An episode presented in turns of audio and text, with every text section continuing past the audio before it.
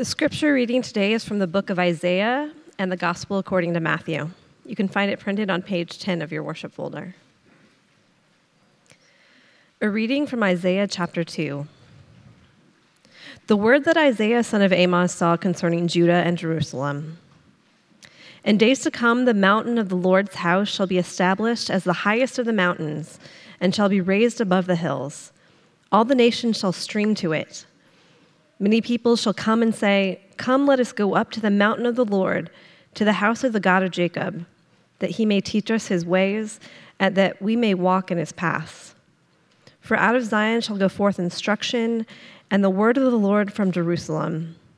He shall judge between the nations, and shall arbitrate for many peoples. They shall beat their swords into plowshares, and their spears into pruning hooks. Nation shall not lift sword against nation, neither shall they learn war any more. O house of Jacob, come, let us walk in the light of the Lord. And now a reading from Matthew chapter 24. Jesus said, But about that day and hour no one knows, neither the angels of heaven, nor the Son, but only the Father. For as the days of Noah were, so will be the coming of the Son of Man.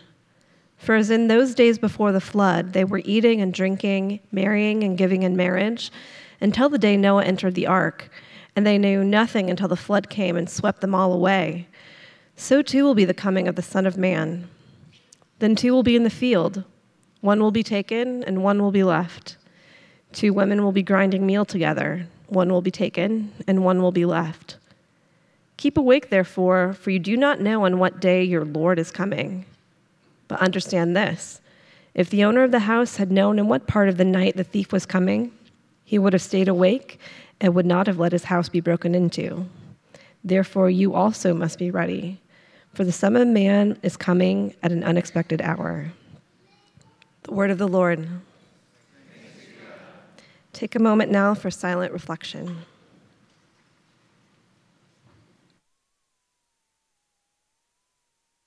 Between the words that are spoken and the words that are heard, may your spirit, O God, be present. Amen. Thank you for that kind introduction, Fred. And thank you, City Church, for the wonderful support that has come to Newbigin House over the years. And it's great to look out and see so many people that I've not only done church with, but who've been a part of that ministry. Um, so it's the beginning of Advent. And I don't know what holy occupations you've been involved in, but I've been watching HBO's supernatural mystery, The Leftovers, for the first time. Don't know if you've seen this. It's based on a Tom Perrotta novel. It takes, it's the setting is it's three years after the Great Departure in which throughout the world, 2% of the world's population just disappeared 140 million people. And it's three years after this, and how people are trying to, to get along after this, as you might imagine, religious cults spring up. And the show focuses on one particular religious cult, the GR, the guilty remnant. And the way they respond to the great departure is they, they just stop wearing color, they just wear white clothes, overalls. They're chain smoking nihilists. They wear white, they chain smoke, they stop speaking, and they annoy people who want to have hope. They annoy people who want to continue on as though life had a purpose because the guilty remnant believes that basically they have one belief, and it is when the great departure happened, the world ended. I don't know where you find yourself in the whole trying to find some Advent hope adventure, but I hope we can enter into this story this morning in a way that helps you want to do more than, well, shut up and light up. Yeah, just both of these uh, texts, Isaiah and Matthew, that you have in front of you there, they're written by people in trauma. Uh, Isaiah writing eight centuries before the time of Christ, a prophet writing in the wake of, of political corruption, of socio, social and economic injustice, and the absolute devastation of war, has the cheek to talk about hope that someday this way of Yahweh will be so exalted, this temple that is actually for everyone will be so exalted, this way of loving God and loving your neighbor, this way of being human, that literally all peoples will stream up to it, like, like the, the rain on my windshield this morning driving in. There's just going to be a stream of people coming into this new way of being human. Robert Alter, a, a, a, a Hebrew scholar, says it's a moment of imaginative boldness. Actually, it's the courage of desperation. Another biblical scholar, Walter Brueggemann, says it's an active imagination that looks beyond the present dismay through the eyes of God to see what will be that is not yet. In spite of what is happening in his life, Isaiah refuses to shut up and light up. He has hope. It's a choice. A few weeks ago, Jim Wallis spoke here, preached here. We did an interview event later. And I can't remember if he said it in the sermon or in the, or the interview, but in one of those places, he said, because I wrote it down, he said, Hope is a decision. Hope, I wrote it down, hope is believing in spite of the evidence and then waiting for the evidence to change. Advent hope. Now, the writer of Matthew is, most scholars think, writing sort of toward the end of the first century after Christ, say around the year 80.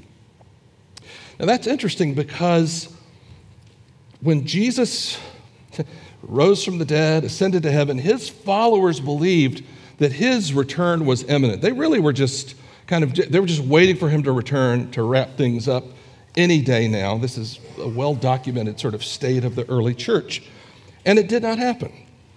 Um, however, one of the things that did happen was something very focused on Jesus as a prophet. That is, one of the, uh, one of the real core teachings of Jesus has to do, right there in his own context, has to do with revolutionaries and their warlike ways.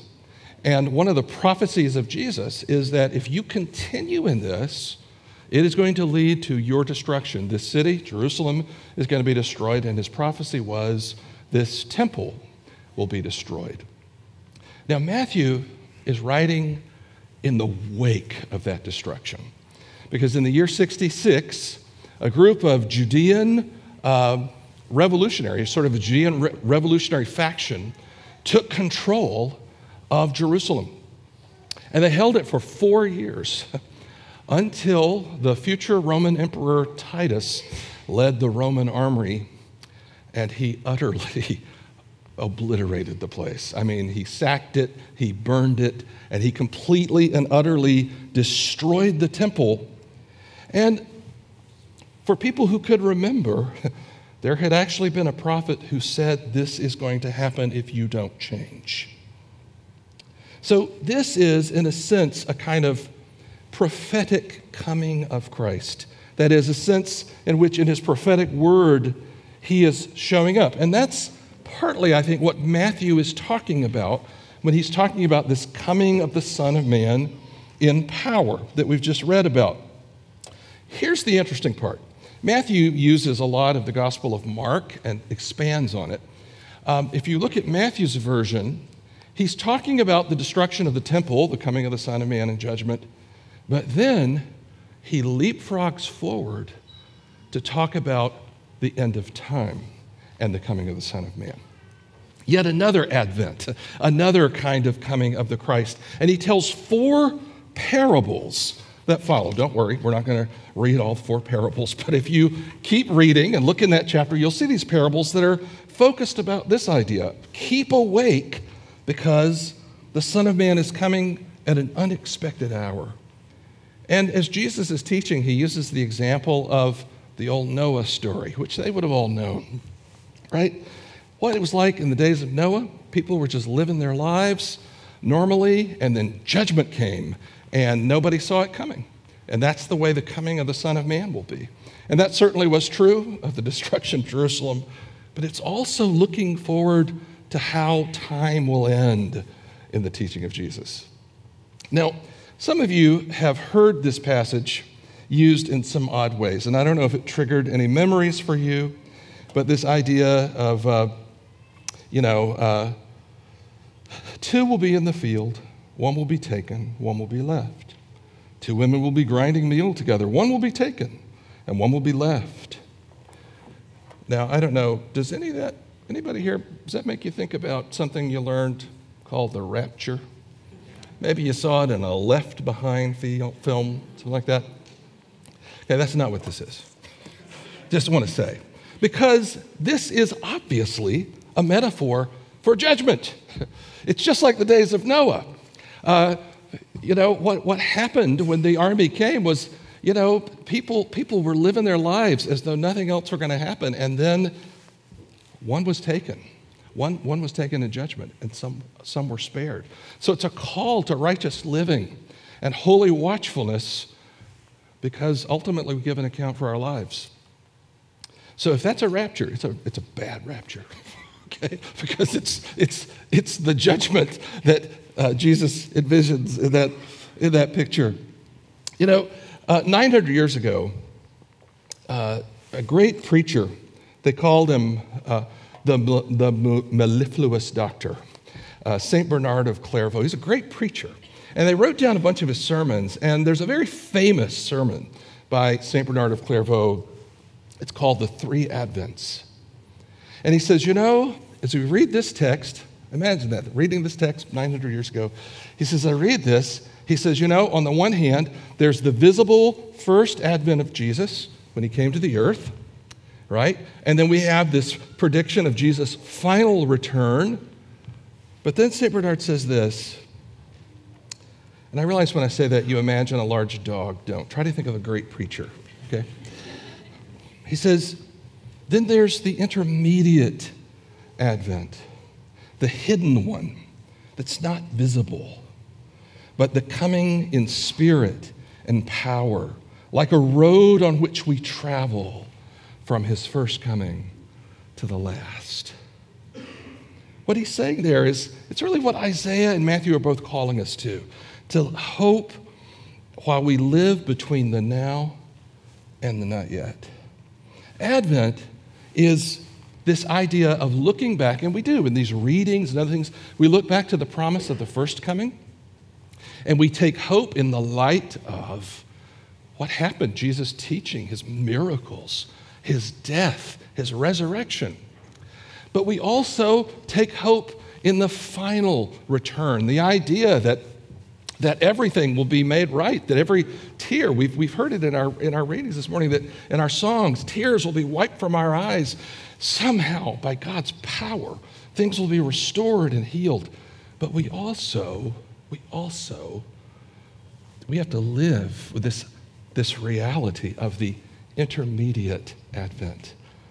Jesus present with us by his Spirit in not visibility, but in power. As we try to be people who seek to pray and work for his kingdom to come, his will to be done on earth as it is in heaven.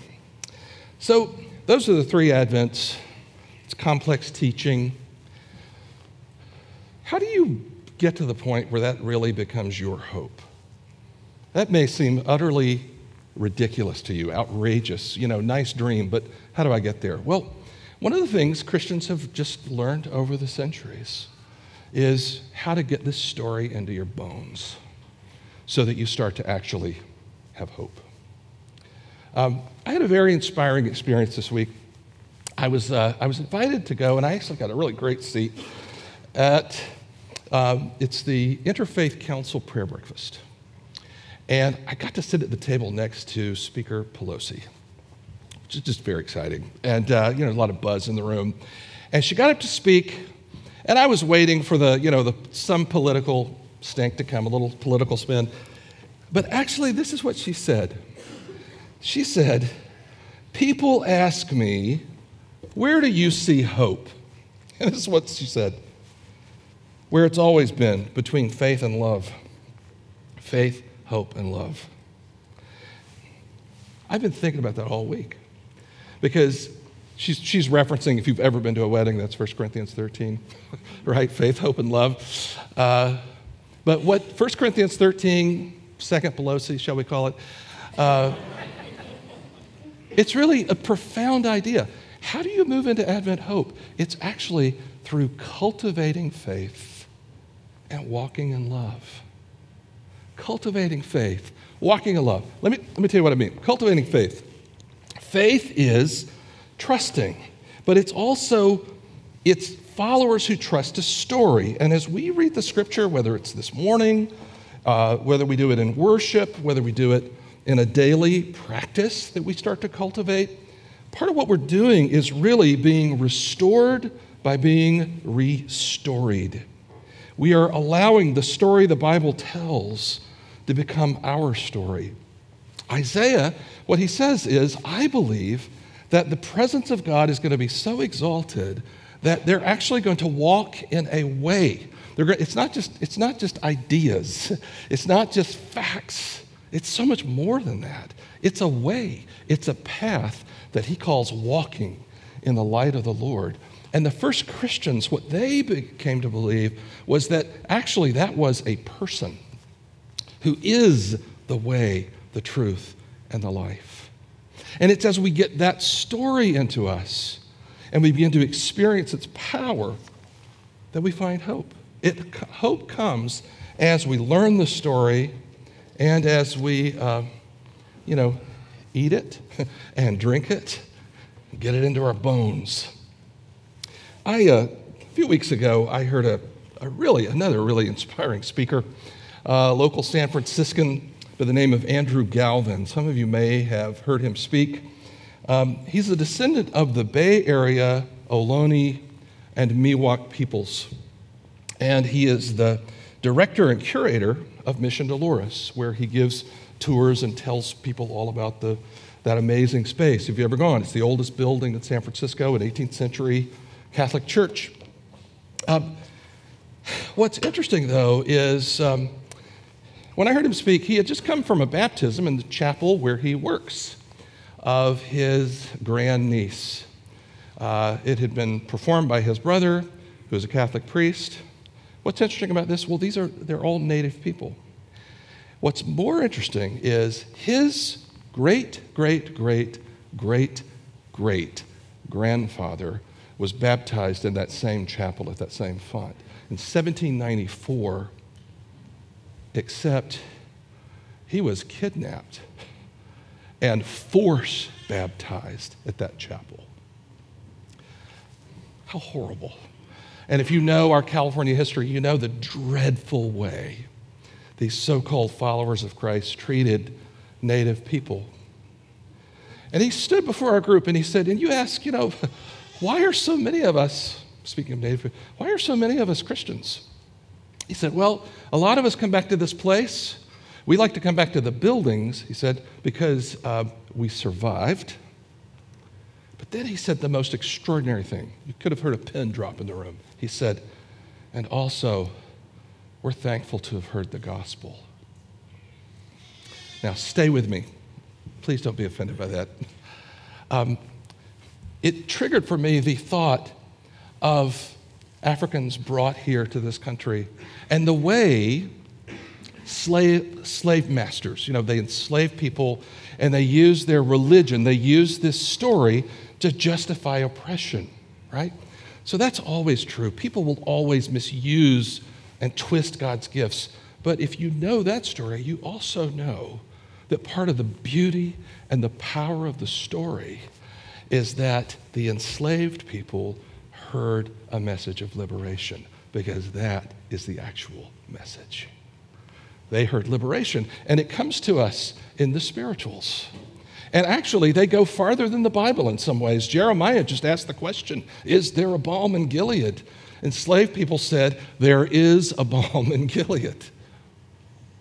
faith is able to have this story that is actually pointing us to the deepest truth in the spiritual universe that we are loved and that this God is at work despite evil to heal, to, to, to, sh- to show injustice for what it is, and to call us to something deeper and more beautiful. Uh, the Newbigin Fellowship was talked about a moment ago. This, it's a contemplative year studying the Bible, theology, spiritual practices, as well as doing that in, in deep, uh, committed community. But part of what we do in our curriculum is we very specifically, as we study theology in the Bible, we work hard to listen to African American, Korean American, Native American, Latinx, LGBTQ, and yes, nerdy white people as well, to, to bring kind of, kind of bring those stories together because what we find in that community, talk to anyone who's done it, is that the gospel, this story, is deeper, wiser, more powerful, and more beautiful than you can imagine. And if you really want to see how beautiful it is, hear it through the stories of people who are different than you. We nurture our, we find, we find hope as we nurture our faith, as we get this story into our bones. Let me close with this. Uh, back to 1 Corinthians, 2nd Pelosi. Faith, hope, and love. Jesus' teaching is to watch, even as we live, just like the days of Noah, living your life, loving your neighbor. Last night, my wife and I were uh, at an artist talk in the mission, and we were looking at these uh, beautiful, uh, it's um, silk screen, they're, they're silk screens, and many of them were animal images. And the artist was talking one about one silkscreen of a caterpillar. And he said, I made this in November of 2016. Now, this is interesting because much of his work had been protest art, and the other artist had done almost all protest art. Uh, so, you know, we're talking about injustice. He says, at, at the height of our tribalized divisions, November of 2016, I decided to make a silk screen of a caterpillar. He said, Because I realized that beauty is a form of protest. That the days of Noah, just being present, being attentive to our lives, being attentive to one another is how we wait.